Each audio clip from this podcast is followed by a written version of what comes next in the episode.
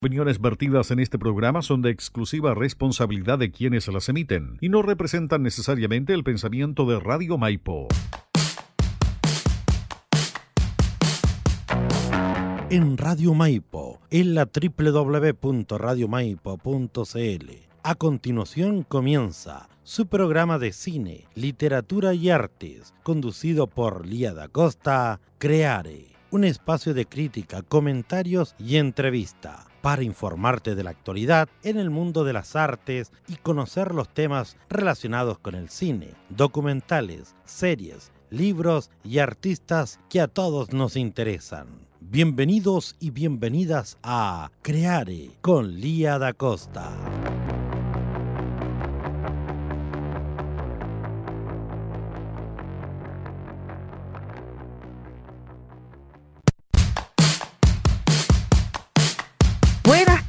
Queridos y queridas auditoras y auditores. ¿Cómo están esta tarde?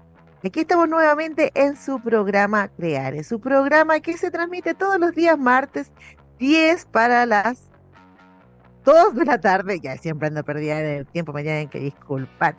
Por Radio Maipo y asociados. Bueno, también se transmite en Facebook por la página de Facebook de Creare y también se transmite en eh, por el Facebook de Radio Maipo y también ustedes pueden descargar una aplicación de Radio Maipo y escucharla en sus celulares. Posteriormente el programa además queda como un registro en Spotify a modo de podcast, ya también en podcast Radio Maipo, así que tiene varias alternativas para escuchar nuestro programa.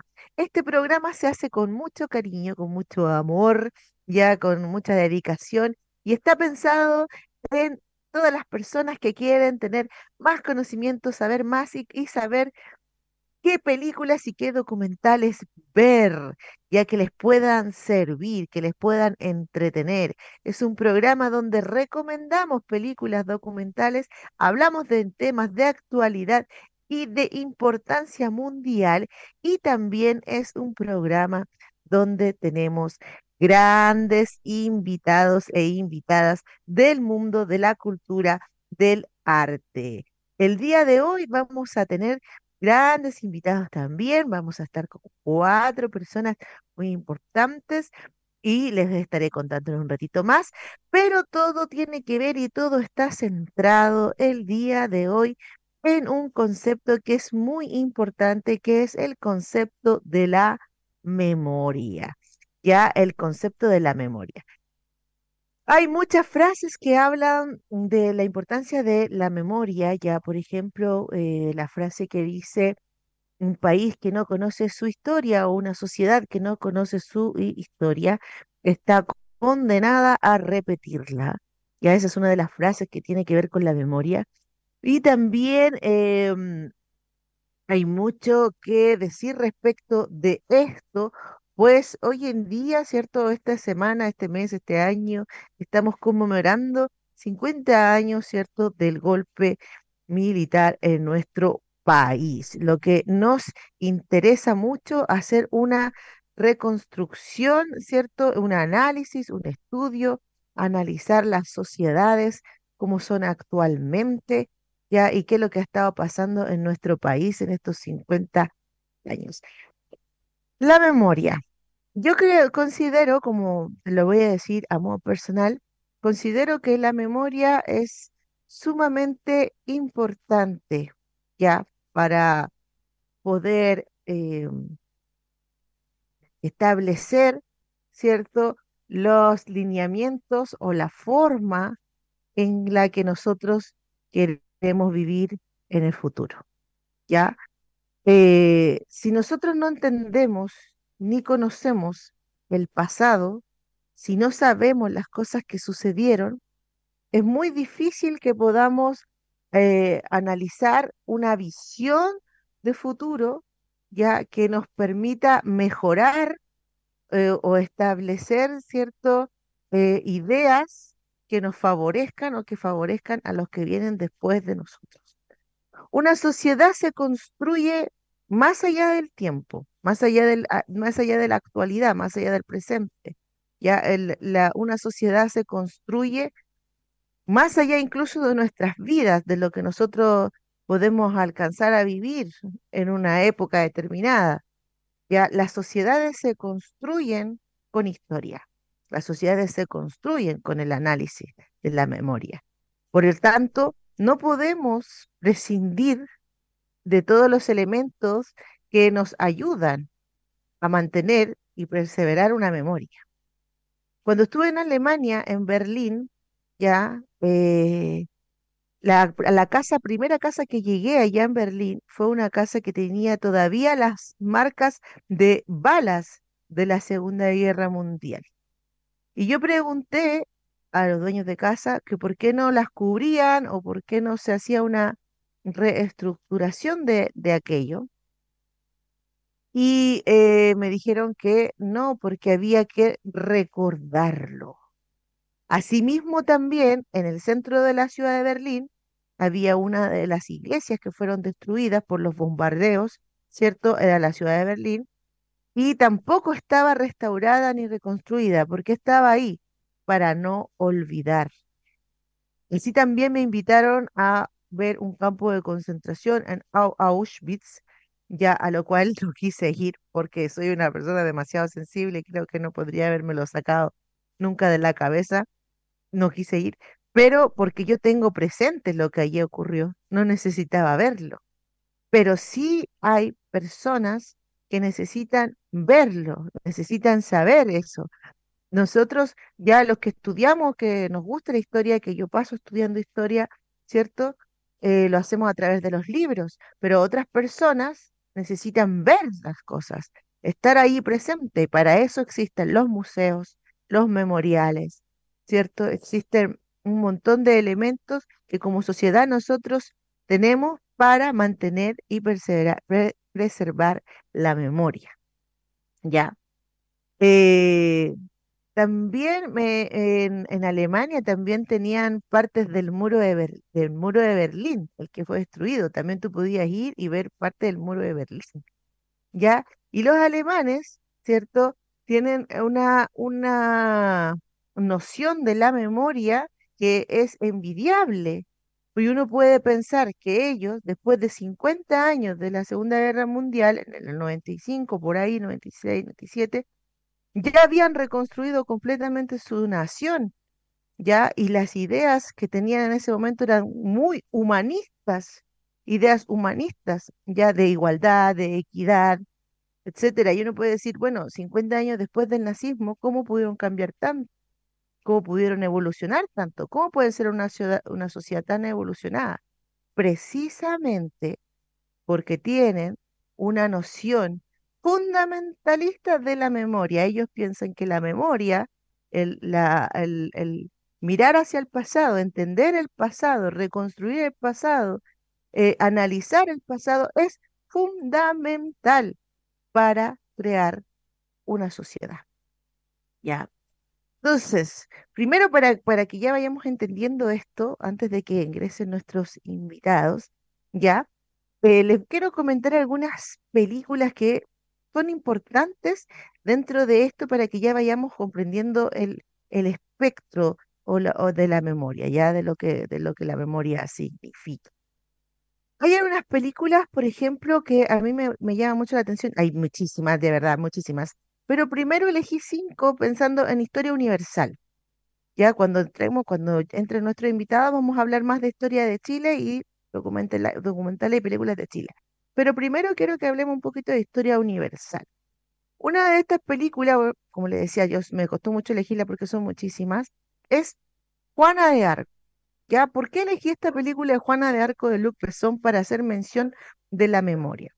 Porque Juana de Arco, cierto, es una santa y muchas veces muchas personas solamente la conocen por medio de eh, la religión o lo que aprenden en catecismo, etcétera. Pero en cuanto elementos históricos de importancia, ya Juana de Arco fue muy importante, trascendente en la historia de Francia, ¿ya? Y esta película de Luc Besson, que se llama Juana de Arcos, ¿ya? Es una película que muestra de una manera muy realista, humana, lo que era, lo que fue Juana de Arcos. En el tiempo en que esta peli se estrenó, la peli tuvo, fue muy controvertida, no fue, no tuvo la repercusión que podría haber tenido, precisamente porque em, dejaba en, en, en abanico abierto que uno pudiera elegir ya cuál era la razón por la que Juana de Arco hizo y dijo tales cosas. Ya entonces lo dejaba abierto, no había una conclusión. Y esa apertura producía mucho resquemor, ¿cierto?, en las personas católicas, las personas cristianas, y mucho resquemor también en los historiadores, etcétera. La recomiendo 100%. La protagonista, la actriz que representa a Juana de Arco es la Mila Jovovich. ¿ya? Y te muestra entonces cuando Juana de Arco tiene su primera revelación y la influencia que tuvo ella para cambiar la historia de Francia y cómo esto ocurrió. Ya es muy interesante, yo se la recomiendo muchísimo, ya, y también eso es importante eh, mencionarlo respecto de la memoria, que también eh, existen interpretaciones, ¿ya? No se queden ustedes con lo primero que ven y lo primero que escuchan. Siempre hay que indagar, siempre hay que investigar, siempre hay que ir más allá y analizar distintos puntos de vista. Ya, para eso le mencionaba. Otra película que también recomiendo en términos de la memoria es 12 años de esclavitud. Ya, acá esto es que tenerlo siempre muy presente, muy presente el tema de la esclavitud, porque imagínense, uno puede decir, no, el tema de la esclavitud ya es cosa del, es cosa del pasado, eso ya fue, ya ocurrió.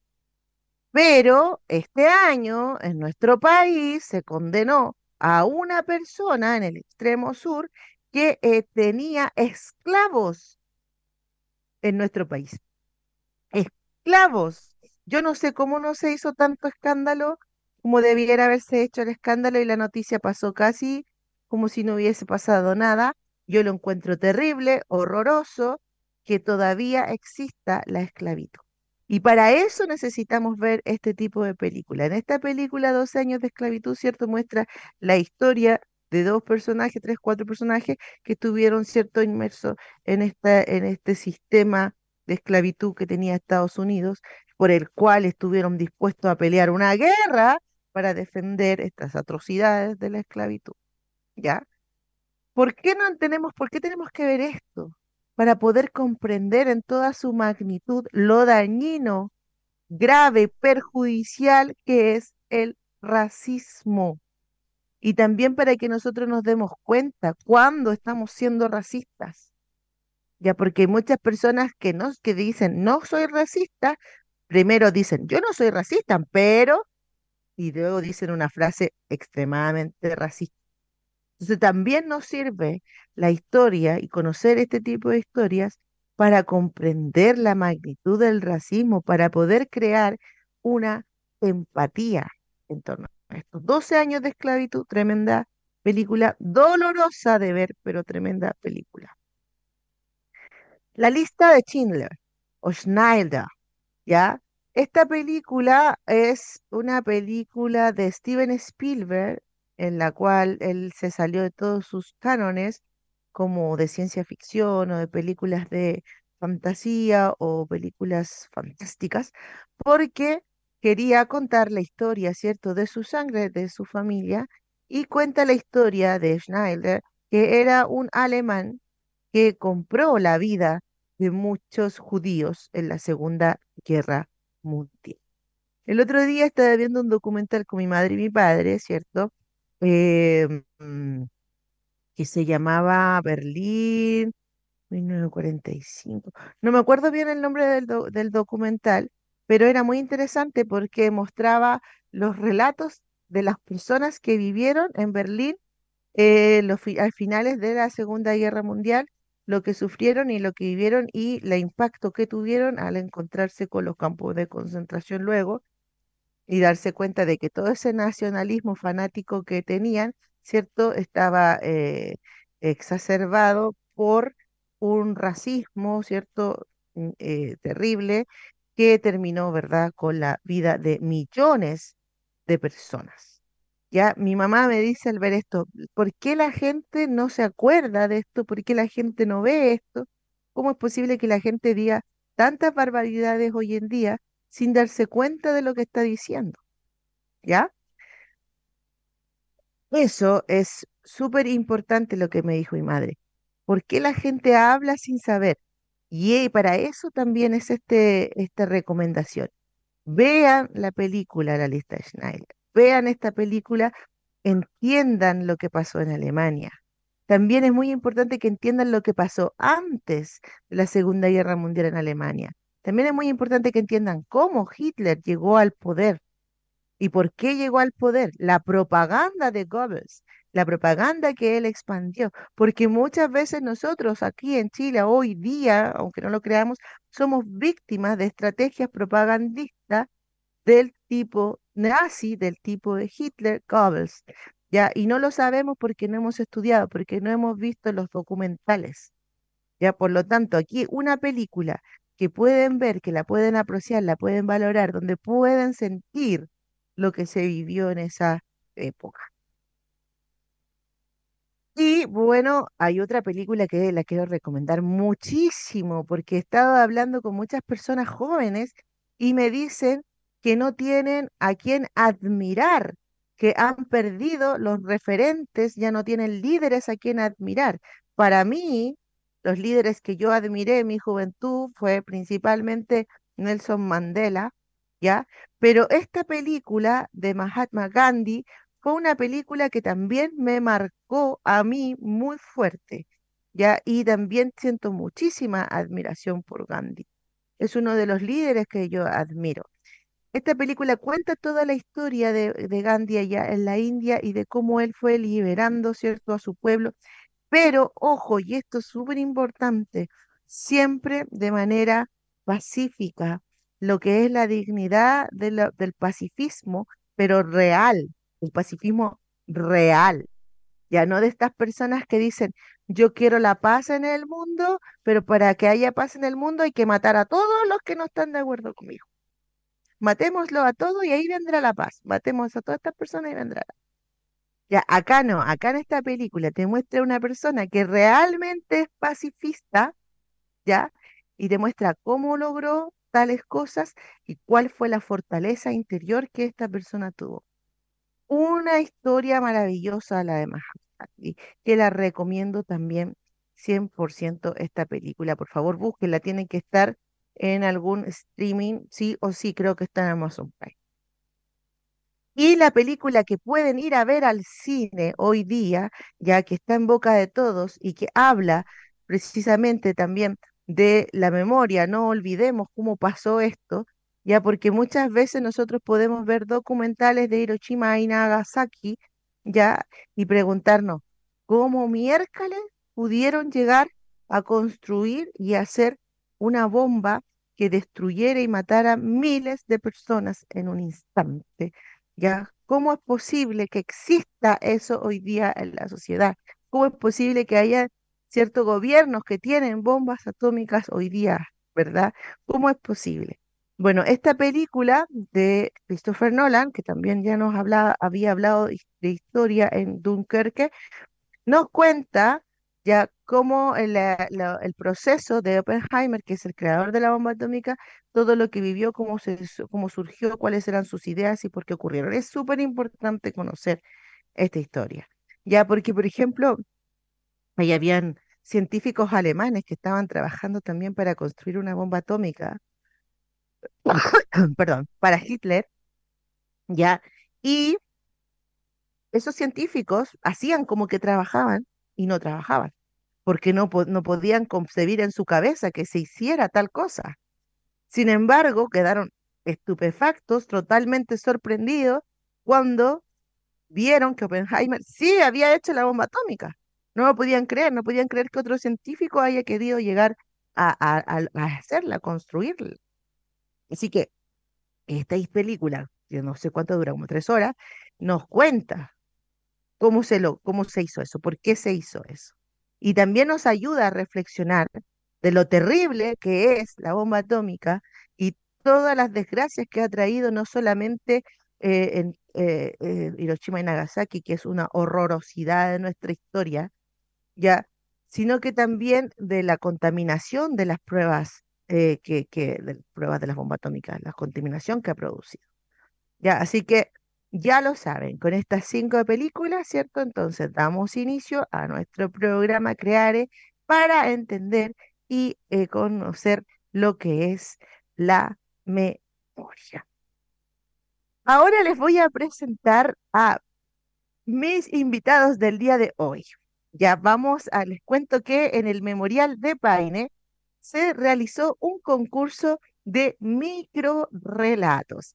Este concurso de microrelatos, ¿cierto? Tenía como objetivo, uno de sus objetivos principales era pensar, ¿cierto? Y hablar o representar el concepto, ¿cierto?, de la memoria.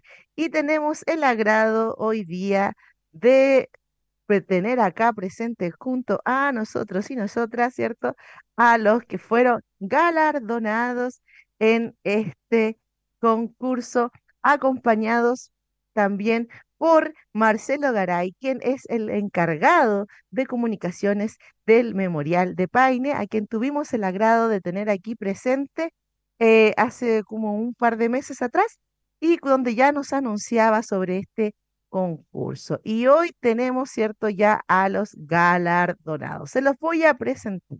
Está con nosotros eh, un escritor y narrador de historia, quien ganó el primer lugar del concurso de microrelatos este año, Juan Quinteros. Bienvenido, Juan. Muchas gracias por estar en nuestro programa. También tenemos con nosotros a profesor de religión que ganó una mención honrosa por su microrelato El profe que enseñaba a leer. Tenemos aquí a Carlos Felipe Illanes.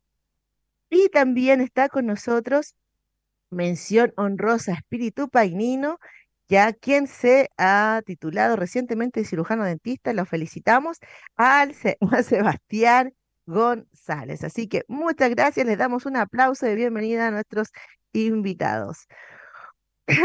¿Cómo están hoy día? Prendan nomás un micrófono. ¿Cómo están? Cuéntenme. Hola, buenas tardes. Todo muy bien por acá. Muchas gracias por la invitación. Hola, buenas. Ah, ah, ¿Hablo, no? Dale, se va. Sí, dale, se va. También, ya. También quiero dar las gracias por la invitación. encuentro una súper bonita instancia. Gracias, Sebastián. ¿Y qué me, qué me falta ahí, Juan? El, eh, me falta Juan. Hola, Juan, ¿cómo estás? ¿Qué tal? Buenos días, un abrazo aquí desde México. Gracias por la invitación.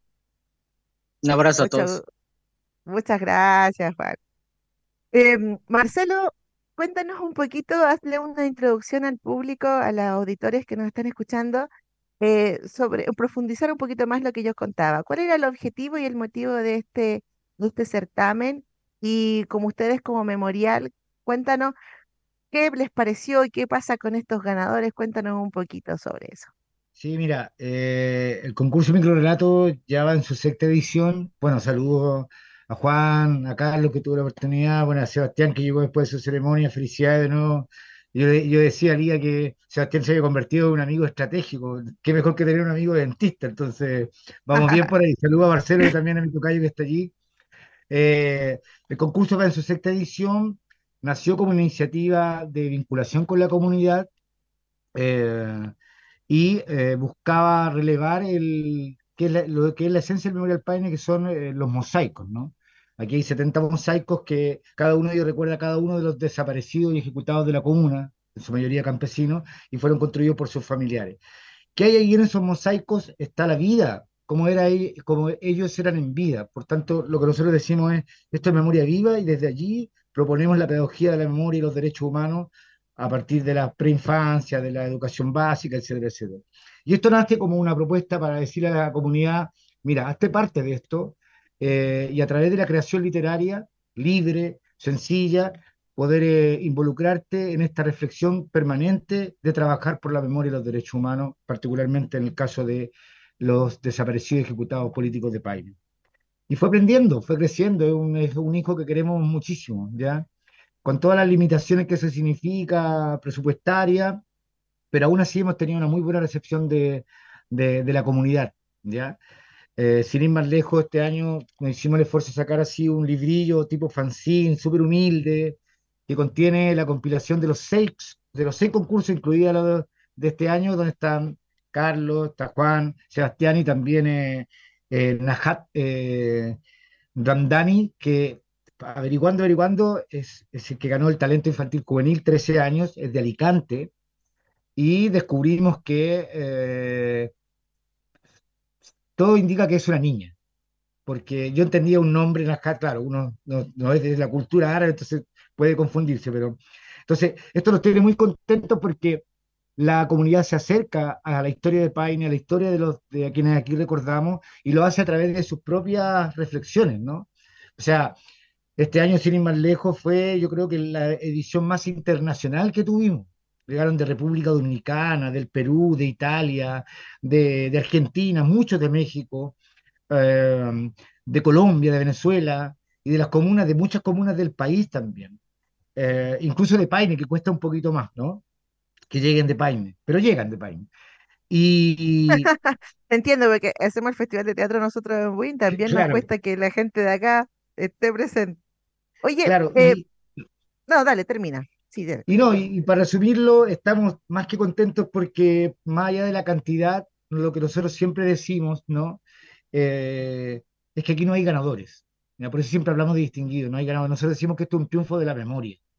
Y en ese sentido, agradezco a Sebastián, a Juan, a Carlos, a Rayat, que no está aquí con nosotros hoy día, eh, por, por haber, por haber creído en esto, por participar en esto, por eh, dar cuenta de sus creaciones, pero también a través de ellos que fueron distinguidos por un jurado también súper selecto, eh, a todos quienes enviaron, no solo en esta edición, sino que a lo largo de todos estos seis años, ¿ya? Eso es creer en algo que es muy sencillito. eh. De hecho, los premios son muy sencillos también. A Juan te los tenemos que hacer llegar para que no crea que no va a tener premio. Pero es una cosa muy sencilla y ahí agradezco a los que nos colaboran, la radio La Voz de Paine, tú con tu voluntad de eh, hacer esta entrevista, Alemón Diplomatique, el diario histórico El Mostrador, eh, LOM Ediciones que nos regala los libros, Le Monde Diplomatique también para compartirlo y entregarlos como un estímulo a seguir y porque los que concursan se convierten naturalmente, además de escritores, ya talentosos, todos, en embajadores de la memoria, que es lo que nosotros nos, nos convoca. Quería preguntarle a, a ustedes, Sebastián, Carlos y, y, eh, Juan, ¿cuál, qué es lo que los motivó a ustedes a participar? Porque acá veo que hay profesor de religión, me- a dentistas, cirujana dentista, ¿cierto? Y de allá de México, de tan lejos. Cuéntenme un poquito qué los motivó a ustedes a escribir sobre esto y a participar de este concurso. El que quiera puede partir. Ya, Sebastián Yo, tiene más Ya, ganas. Dale, Sebastián. sí, sí, como ve que nadie partida, así que yo, yo voy a la piscina. Eh, a ver, a mí en, en lo personal, a nivel como de creación literaria, eh, me motivó a participar que, bueno, como dijiste, hace poco me titulé y la verdad nunca tuve mucho, siempre me llamó la atención la creación literaria y mientras estuve estudiando nunca tuve mucho tiempo que dedicarle. Entonces ahora que salí, empecé a averiguar de a poquito eh, dónde había algún concurso, algo que postular para ir probando un poco mis habilidades. Y bueno, eh, me encontré con este concurso sobre el memorial en un año tan importante como este, que, eh, que son los 50 años desde el golpe de Estado. Dije, voy a ver de qué se trata. Vi que era sobre los, los mosaicos, y, eh, varios, pero sobre todo el que vi yo me, me, me gustó mucho y dije, ya, este me hace sentir, me hace sentir mucho este, este mosaico y en base a, a ese sentimiento fue que, que nació el, el relato. No sé ¿Cuál si, es el, cuál es el, cuál es el mosaico que, que te produce eso y por qué? hoy la verdad no me acuerdo mucho el, el, nombre. nombre del, el nombre del mosaico, pero sí recuerdo que tenía muchos elementos muy constitutivos del campo. Que tenía, me acuerdo, una parra que era como estaba, estaba dentro de la parte central de un relato, unos jarrones, una guitarra.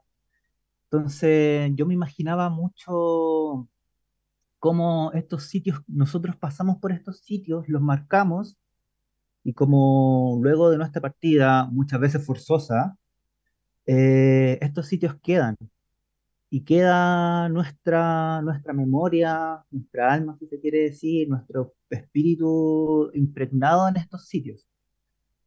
Y en base a eso fue que escribí este relato. Muy interesante lo que tú dices, pues precisamente tu rela- mi relato se llama La Parra, ya eh, acá en bueno, nuestra zona, tú, tú eres de Paine, tú eres el que eres de Paine, ¿cierto? No, Mm, eres de. Estación Central, de Estación Sí. Central. Oye, pero acá, por ejemplo, donde nosotros vivimos, te, te digo, de mi, mi experiencia personal, La Parra, ya el Parrón, es un, es un lugar súper importante de encuentro familiar, ya, y de cualquier evento que sea como, como familia. Ya, y muy, muy, muy interesante lo que tú dices, como que las cosas suceden, los lugares quedan, porque en Paine, cuando uno hace un recorrido por Paine también, por ejemplo, yo siempre te- tengo que trasladarme desde Paine a Huelquén, ya y me voy por un camino donde está la, el Callejón de las Viudas, ya, y no hay, no hay momento que yo no pase por ahí que diga, chuta, acá pasó tal cosa, ya, este es el lugar donde pasó estas cosas. Entonces, es importante y es interesante lo que tú dices respecto de que lugares comunes también para nosotros se van, van teniendo significancia por medio de los hechos históricos que iban ocurriendo. Cuéntanos, Carlos, tú, ¿por qué un profe de religión, cierto, manda y concursa en este, en microrelatos? Bueno, ahí hay como distintas formas de llegar a eso. Eh, primero, como desde una tradición familiar que, que ha sido siempre de, de, de inculcarnos desde mi papá el respeto, ¿cierto? Eh, por el otro, por la otra persona. Y, y yo me acuerdo muy chiquitito, yo le preguntaba a mis papás por qué se cortaba la luz el 11 de septiembre. Y, y mi papá explicándome lo que había pasado, ¿cachai? Entonces, como que para mí, desde ahí en adelante, el, el, el- como que he sentido siempre una sensibilidad respecto a lo que sucedió en Chile, después con lo que uno fue aprendiendo, ¿cierto? Entonces, la, la, la temática de derechos humanos siempre ha estado muy presente y además, bueno, tú hacías mención ahí que soy profe de religión, eh, muy cercano, gracias al profe de religión que yo tuve, muy cercano a la teología de la liberación, que tiene como un especial, un especial cuidado, diría yo, sensibilidad con, con la violación a derechos humanos, con eh, la justicia, la búsqueda de justicia, la dignidad de toda persona. Entonces, eh, desde ahí siempre esta temática ha estado muy presente en, en mí, en mi vida, y cuando me puse a escribir, en, en- en- lo que eh, me gusta escribir. Entonces, cuando apareció este, este, mm, este, este, sea, perdón, este concurso de, de cuentos para los mosaicos, eh, lo sentí como una oportunidad para poder crear algo que fuera interesante y, y me puse a ver los mosaicos, trataba como de buscar algo que me llegara, que me llegara. Tampoco soy del sector, entonces lo de la parra, por ejemplo, que escuchaba ahí el colega, no, no fue algo que me resultara tan, tan cercano. Mm. Y de repente veo este mosaico como de una persona con unos libros en la mano. Y, y con el, el- me parece que dice la educación rural es un derecho, me parece que dice el, como un lema que tiene arribita. Entonces ahí empecé a averiguar, tal cual, tal cual, Carlos, eso dice. ¿cierto? Sí, Educación, educación rural, un derecho. claro. Y, y empecé a averiguar, eh, llegué a, como a información en internet del profesor Leiva, eh, que era un profesor rural que trabajaba ahí en el sector. eh, también información de, de- de cómo lo, de cómo lo tomaron preso, ¿cierto? De cómo lo secuestran. Entonces, ba- bajo esa lógica y mi lógica de profe, traté como de construir este, este cuento. ¿Ya? Siempre es un desafío porque eh, eh, el otro día lo conversaba con mi mamá esto. eh, hay como una cosa como de querer hacer un aporte, ap- aportar a, al- a la temática, pero también eso como que, como que toca con el ego también de uno, que uno dice, bueno, yo estoy también tratando de escribir un cuento que guste y como yo también tratando de que... que- Entonces siempre es como un desafío de que en el espíritu, en el corazón de uno, prime el respeto por lo que uno está contando. También eso como que para mí es importante. Es súper interesante lo que tú mencionas respecto, y bueno, y también la frase de, de la educación rural. Acá en nuestra zona, en nuestro territorio, todavía existen muchísimas escuelas rurales. De hecho, mi hijo va en una escuela rural allá en el, en el tránsito. Ya, y eh, la educación rural es una, es, es una potencia, sí, es una cosa de mucha fortaleza y sobre todo de parte de los profesores. Te quiero aprovechar de mandar un saludo a una profesora que está muy enfermita, la señora Adriana ya de Alto Jahuel y un, abrazo fraterno a su familia, López Díaz, ya porque ella es una de las profesoras rurales más importantes de Alto Jahuel, que partió haciendo clases en una escuelita que estaba al lado del cerro, allá en Santa Rita, para los inquilinos. Imagínate la época, los inquilinos de Santa Rita. Y después trabajó muchísimos años en el Liceo Alto Jahuel como profesora rural. Esa es una labor muy loable, ya, y me, me parece fascinante que esto también aparezca ahora como dentro del, del concepto y lo que estamos conversando de la memoria, porque no hay que, no hay que olvidarse de, de aquello, de la labor docente y la importancia que ha tenido la labor docente, y cuán golpeados fueron también los profesores en, eh, en la dictadura militar, ya profesores que fueron sacados de acá del mismo colegio consolidada, fueron torturados, ¿cierto? Y eh, sus estudiantes, todavía hasta el día de hoy, teniendo ya 60 años, los estudiantes todavía rinden homenaje a sus profesores. Así que te felicito por la temática y, y claro que existe también el temita del ego, ¿verdad? Que uno quiere que guste, pero también tiene que ver, tiene que ver con que uno quiere que eh, su mensaje se expanda. Porque a veces uno piensa, bueno, aquí hay un mensaje que yo quiero sacar que es importante, quiero que se expanda. Entonces, por eso también se agradecen estas instancias del Memorial de Paine. Cuéntanos un poquito, eh, Juan, tú, de, de México, ¿qué pasa? ¿Por qué de México quisiste escribir sobre estos mosaicos? Cuéntanos. Bueno, creo que principalmente la memoria para mí ha sido como que central dentro, eh, dentro de mi, mi profesión. Yo estudié creación literaria, pero no estoy ajeno igual a la, la temática de, de Latinoamérica, las dictaduras, este, los procesos de, de guerrilla que aquí en México son muy, suenan mucho en los años 70 también. Entonces, pues siempre nací ya, yo creo, con, con, es, con esta inquietud desde muy chico, con el levantamiento armado del zapatismo. Yo me acuerdo que tenía como 12 años, todo eso siempre ya como que me ha, pues me ha inquietado demasiado, me ha inquietado y a partir de eso es, escribí, este, empecé a escribir, empecé con un taller precisamente de memoria oral hace mucho tiempo. Los mosaicos, igual, investigando, llegué este, al concurso, eh, puse a investigar, leí y es parte de la, de, la dictadura chilena, leí, no, en, en, sí no, no, no conocía muy bien este, los, los 70 desaparecidos de Paine, más bien sí la dictadura, pero cuando leí y vi los mosaicos fue como un maremoto como de emociones, de ideas de, y, de decir cómo voy a escribir un cuento con tanto dolor atrapado ahí, cómo convertirlo en algo pues estético, es como que lo que más me movió, me movió y simplemente lo hice para compartir, por compartir, para dejar como algo, algo, algo de mí y un sentimiento que al ver los, los mosaicos fue una experiencia como que muy fuerte. Bueno, fue mi caso de escritura. ¿Qué opinan ustedes en general eh, respecto de, eh, de la memoria en cuanto a la labor artística? Porque, por ejemplo, tenemos la labor documentalista, ya que es más pragmática, ¿no es cierto? Yo este, estaba estaba analizando, por ejemplo, estos documentales de, los voy a mostrar aquí, de, de Guzmán, ¿cierto? Patricio Guzmán, que tratan de Chile, la batalla de Chile, por ejemplo, la cordillera de los sueños, el botón de nácar, y que yo creo que son como los documentales más importantes que tienen que ver con la memoria de nuestro país, por eso los traje aquí de selección. Y esto tiene que ver, ¿cierto?, con una visión documentalista, ya que, que, que, está entre lo periodístico, lo artístico, ¿verdad? Y se entrelaza. Entonces yo les pregunto a ustedes, como, como autores, como escritores, ¿cuán importante es, en cuanto a la memoria, la labor de un artista, de un creador?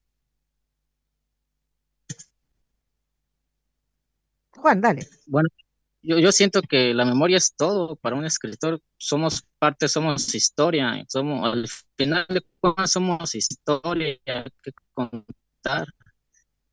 Eh, en un cuento, pues es como yo, para mí el lenguaje y la materia, materia prima de un, de un escritor es definitivamente la, la historia. Ya, ya, ya depende ahí de tus habilidades técnicas, artísticas, cómo recrear esos procesos pues en, un, en algo, ¿no? un cuento, un poema, pero para mí la memoria es como que también la materia prima, en mi caso, de, de, de escribir, ¿no? La, la, historia como tal, la historia concreta, la historia crítica, todo, incluso la historia de vida también.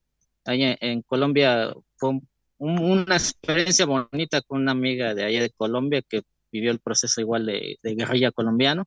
Hicimos un trabajo de memoria muy, muy chido, muy, muy bonito de una novela. Salió una novela que se llama Ramona Nasmay, Mi corazón eres tú. Eh, entonces, igual también repito que la historia, empecé a recordar los procesos dolorosos de, de aquella muchacha, donde estuvo, recoger pedazos de cuerpo y cómo escribir esas, que también hubo un estudio documental en el archivo de, las, de ciertas masacres y cómo, cómo escribir eso en, híjoles, también fue una experiencia muy fuerte, pero que es para la memoria. Dices, dejar algo. Claro, lo que tú dices es que es esencial, que es esencial conocer la historia. Inclusive yo te, yo te puedo, te, apoyo en esa idea, porque la ciencia ficción también estaba, tiene que estar basada en la historia y en la memoria para poder construir, o sea, para primero, para crear, ¿cierto? Hay que conocer y la materia prima siempre es la, historia. ¿Qué, ¿Qué, opinan ustedes, eh, eh, Sebastián y, y mm, Carlos, sobre, por ejemplo, este documental que se hizo? Miren, les voy a mostrar aquí la, la imagen, de, que también lo hizo Patricio Guzmán, sobre el estallido social, mi país imaginario. Ya, ¿qué, opinan ustedes? ¿Qué, ¿Qué es lo que está pasando en nuestro país hoy en día respecto de la memoria, porque yo siento personalmente que está muy afectado el concepto de la memoria. Están tratando de que ese concepto se hunda, que desaparezca el concepto de la memoria, y le están restando importancia. Por ejemplo, nos encontramos con este documental, Mi País Imaginario de Patricio Guzmán, que es un retrato, ¿cierto?, de lo que pasó en el estallido social, pero no está en ninguna parte, no aparece en televisión. No sé si ustedes lo conocían. ¿Qué, opinión tienen ustedes acerca de la importancia de la memoria hoy día respecto a la actualidad de nuestro país? Sebastián.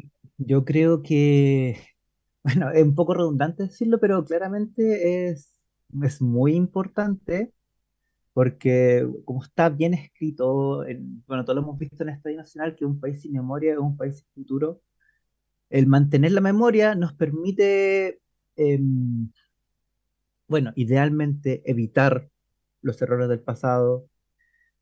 Eh, y es más que nada la, mejor manera en cómo transmitimos a las futuras generaciones hacia dónde es el camino, básicamente.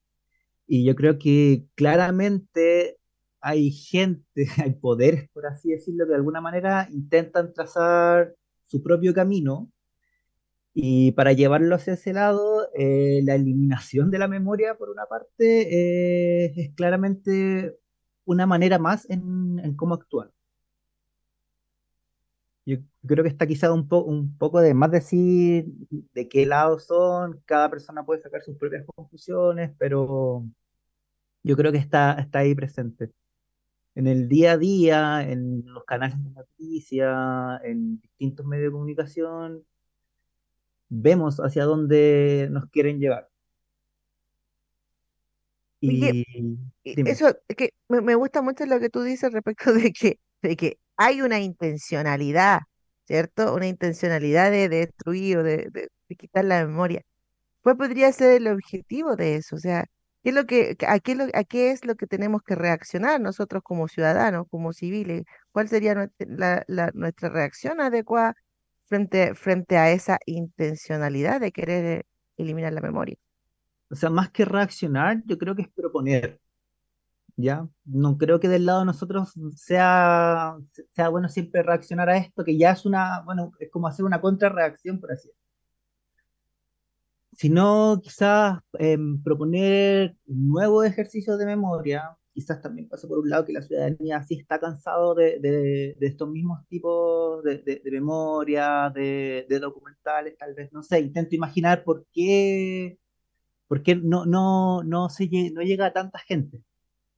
Entonces quizás tratar de proponer nuevos, nuevas maneras de, mantener viva esta memoria. Que bueno, yo creo que el tema de los microrelatos y de la creación literaria acá en Chile está muy presente porque lo queramos o no, eh, a Chile, en Chile a todos nos gusta decir lo que opinamos, de una manera u otra.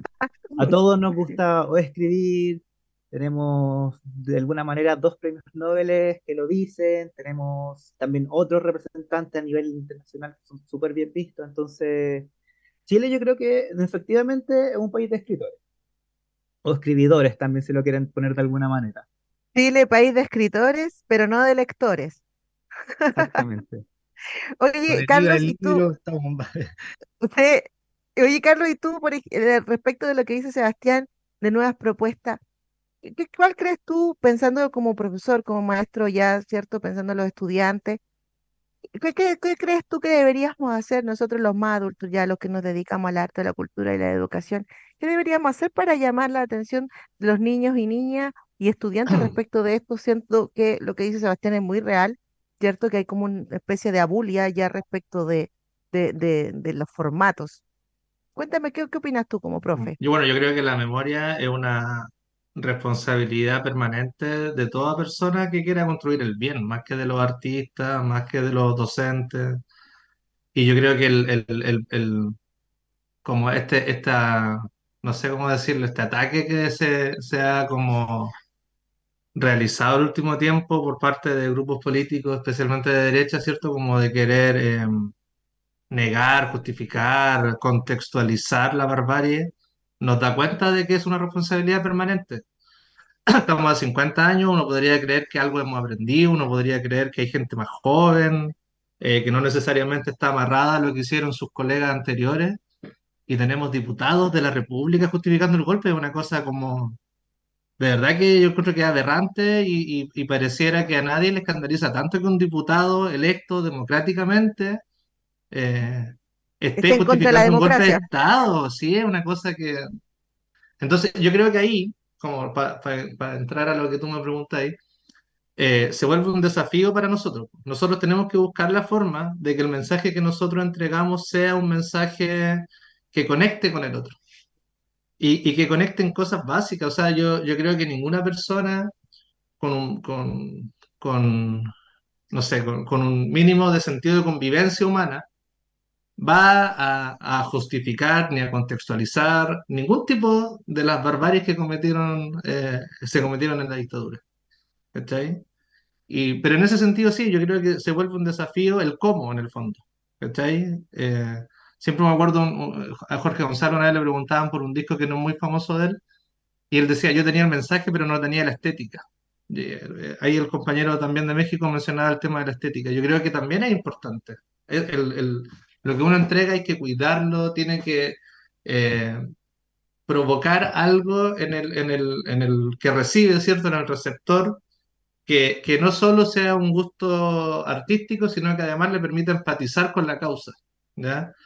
Eh, para mí el arte ha sido fundamental, o sea, yo crecí de chiquitito escuchando Iyapu, escu- eh, escuchando a Los Prisioneros y, y- y no leyendo eh, libros gigantes, ¿cachai? Como que fue, fue como desde otro lugar que yo enganché, desde el lugar artístico justamente. Entonces, yo creo que es un rol enorme y creo eh, en el tema de la educación en particular que me preguntabas tú, que la educación no puede ser neutral.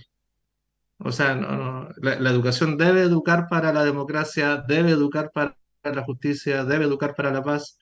Y entiendo los temores porque eh, la educación se ha vuelto un, un espacio súper complejo, ¿cachai? Y entiendo que hay temores en los colegios y todo, pero no, tenemos que ir un paso más allá, o si no va a ser solamente una reproducción de las mismas sociedades. Y tenemos, se supone que la educación debe generar un, un desarrollo social. Muchas gracias, Carlos, por esa opinión tan importante. Mira, vamos a, a ahondar un poquito lo tuyo, pero vamos a despedir a Sebastián, que se tiene que ir. Agradecida de tu presencia, muchas gracias y felicitaciones por la mención honrosa, ¿cierto?, de esta participación. Así que gracias, gracias, gracias. Esto va a quedar en podcast para que lo puedas expandir también y ayude a difundir este programa. Que, Muchas, muchas gracias igualmente. Así Buen cometido ahí en el spam, querido Sebastián. Como ahí Muchas gracias. los- a los todos. Voy, Vale, voy a seguir bien. escuchando mientras voy en camino. Vale. Bien. Oye, Carlos, eh, tú, tú hablaste sobre, ¿cierto?, la, mm, eh, la dimensión moral que tiene también la importancia de la memoria, ¿no es cierto? O sea, de, pensarlo en, virtud de lo que es hacer el bien. Yo, aunque este programa nosotros recomendamos peli, les, les contaba. ¿Qué opinan ustedes de la cinematografía chilena? Miren, les voy a mostrar un poquito películas. Ya, por ejemplo, acá tenemos El Usar de la Muerte, que es una película de 1925 que eh, se, bueno, se encontró, se reconstruyó y habla de Manuel Rodríguez. Y luego, bueno, también se hizo la película Héroes, que habla de Manuel Rodríguez. También la película de los hermanos Carreras y otros, otros, cierto, importantes personajes de la historia de Chile. Tenemos No, que estuvo nominada al Oscar, ¿cierto? Como mejor película que habla de la campaña que derrocó, ¿cierto?, el, el, a Pinochet. Y esta es la última, una de las últimas películas de 1976 de Allen Copenhagen que muestra una visión eh, original de lo que pasaba también en la dictadura, porque lo muestra desde el punto de vista de las personas pudientes, ¿ya? y cómo estas personas también lo vivenciaron. Y eh, bueno, no me aparece la foto de Machuca, no sé por qué, pero aquí está. Pero ahí también Machuca, que también estuvo nominada al Oscar. ¿Qué opinión tienen ustedes sobre la cinematografía chilena en cuanto a todo lo que mencionamos? En cuanto a lo valórico, en cuanto a la importancia de buscar otras formas de, llegar a la, a la, a la gente eh, y también en cuanto a las historias que, que se narran en, el cine chileno. Bueno, yo, eh, yo, creo que ahí hay como, como un aporte enorme a, a, la cultura de las personas. Pues. O sea, yo creo que el aporte que hicieron películas como Machuca, eh, mientras tú mostrabas los documentales, yo me acordaba la primera vez que vi eh, eh, La ciudad de los fotógrafos, el, documental La ciudad de los fotógrafos. son como registros, ¿cierto?, que, que, que permiten empatizar. creo yo que hay una cosa que es como cuando a ti te dicen, no sé, en la dictadura hubo 3.000 3.000 ejecutados políticos, por ejemplo. Es un número horrible, es un número eh, gigante, ¿cierto? Eh, pero a la vez creo que, que, se vuelve un mensaje mucho más potente cuando te dicen, mira, esta es la historia de Juan Pérez. Esta, esta persona fue la persona que fue, ¿cachai? Tenía hijos, eh, era campesino, era docente, ¿cachai? Entonces creo que las películas logran conectar con ese, el, machuca, ¿cachai? Así como estamos hablando de él, estamos hablando de él, de su papá, de su papá que la tenía clarísima, así como el, tú vas a seguir limpiando baños, tu compañero va a seguir siendo tu jefe, ¿cachai? O sea, una sabiduría ahí, ¿cachai? Gigante. Entonces, creo que, que las piezas artísticas de pronto tienen esa gracia de que conectan con la historia única, ¿cachai? Como que a la prensa, al, documentalista de pronto le gusta más el número, tal vez, no sé. No, no estoy, no quiero como distanciarme porque finalmente uno se nutre de eso para poder llegar también al otro.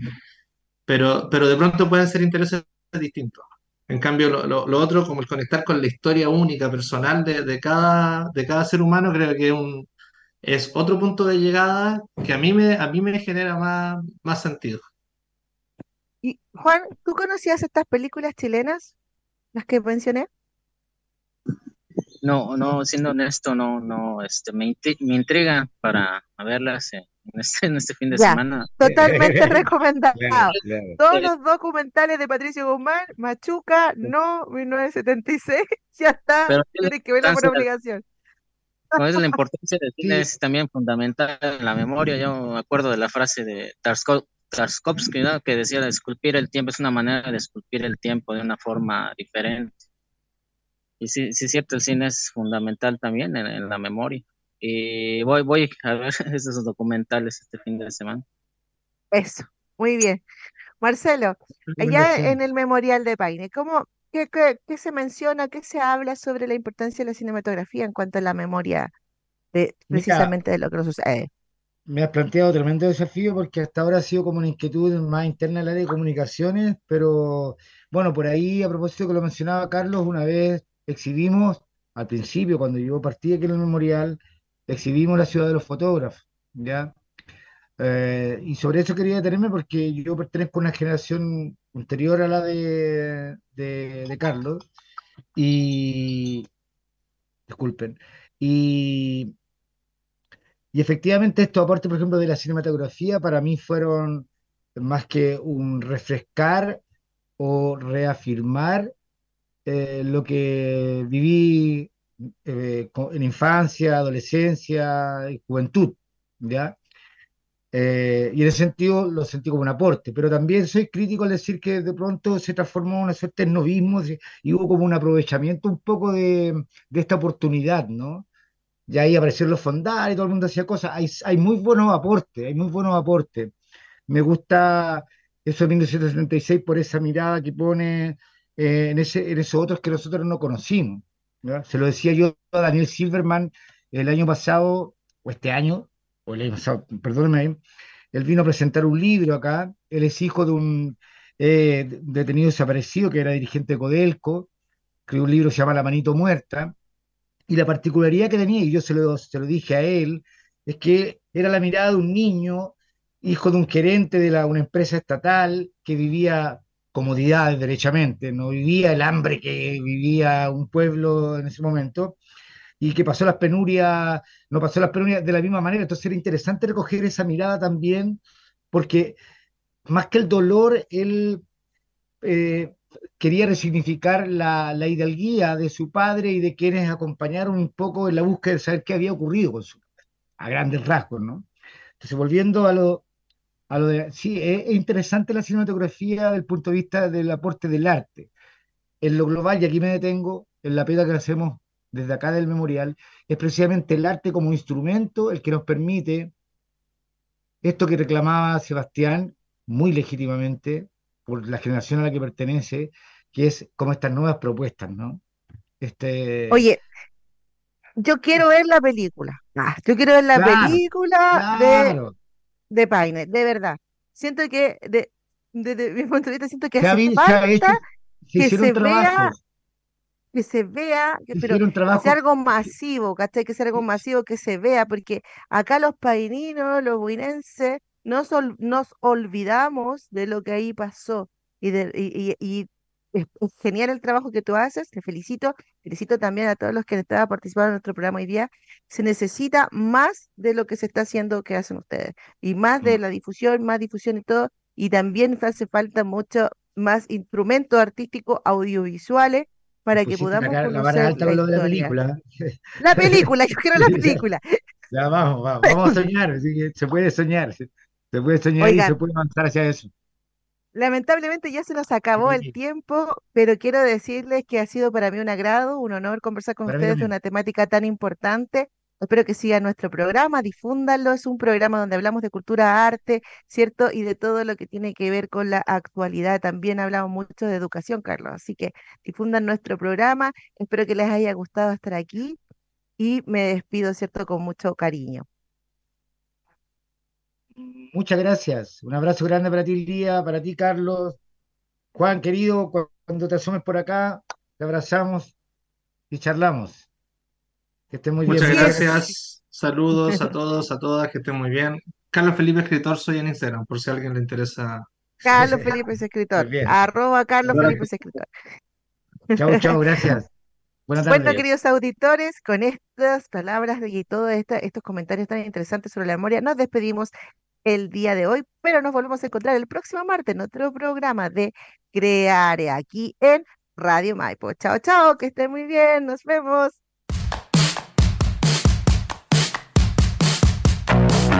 Radio Maipo presentó Creare, un espacio de crítica, comentarios y entrevista para informarte de la actualidad en el mundo de las artes y conocer los temas relacionados con el cine documentales, series, libros y artistas que a todos nos interesan. La próxima semana, en este mismo horario, Lía da Costa volverá con su programa de cine, literatura y artes. Hasta el próximo programa.